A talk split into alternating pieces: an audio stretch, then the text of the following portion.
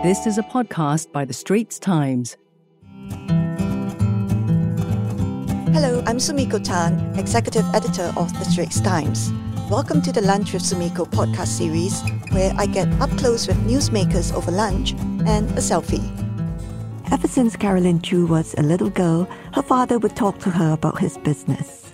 Today, she's C E O and Managing Director of Worldwide Hotels, which her father, Mister Choo Chong Yan, built from scratch. The group comprises six hotel brands: Hotel eighty-one, V Hotel, Hotel Me, Hotel Boss, Value Hotel, and Venue Hotel.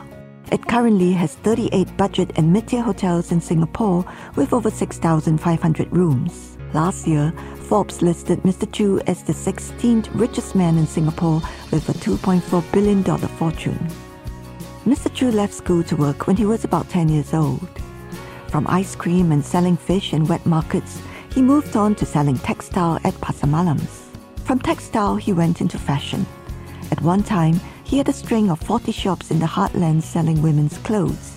He started buying shop units, then moved on to buying land to build apartments. A visit to Japan opened his eyes to the popularity of budget hotels for cost-conscious travelers. Back in Singapore, he started Hotel eighty-one. Caroline explains that the group's expansion plans coincided with the rise of budget airlines targeting budget travelers who would stay at mid-tier hotels. My lunch with father and daughter is at the Hainan Story, an eatery in Hotel Boss in Jalan Sultan. While Mister Choo might be a billionaire, his taste is very down-to-earth. Lunch for him is usually hawker food from near his office in Marine Parade. For our interview, he and Caroline share a rice set with a spread of vegetables. With the worst of COVID hopefully over, the Choos are seeing tourists return to their hotels, many of which are located just outside the city centre.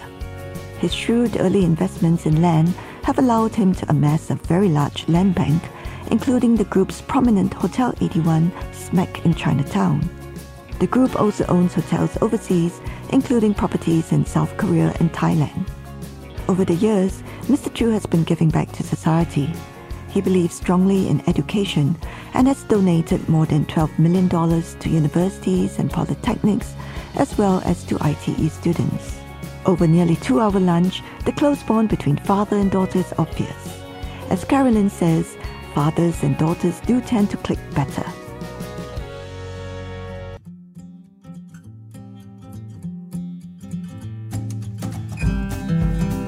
Well, that's a wrap for this episode of Lunch with Sumiko, a podcast series by The Straits Times. I hope you enjoyed listening to it. Check out my previous interviews with newsmakers, and don't forget to subscribe to Lunch with Sumiko on Spotify, Apple Podcasts, and Google Podcasts. That was a podcast by The Straits Times. Send your feedback to podcast at s p h dot com dot s g. Find us on Apple, Spotify, Google Podcasts, or via the Google Voice Assistant and Amazon Alexa-enabled devices.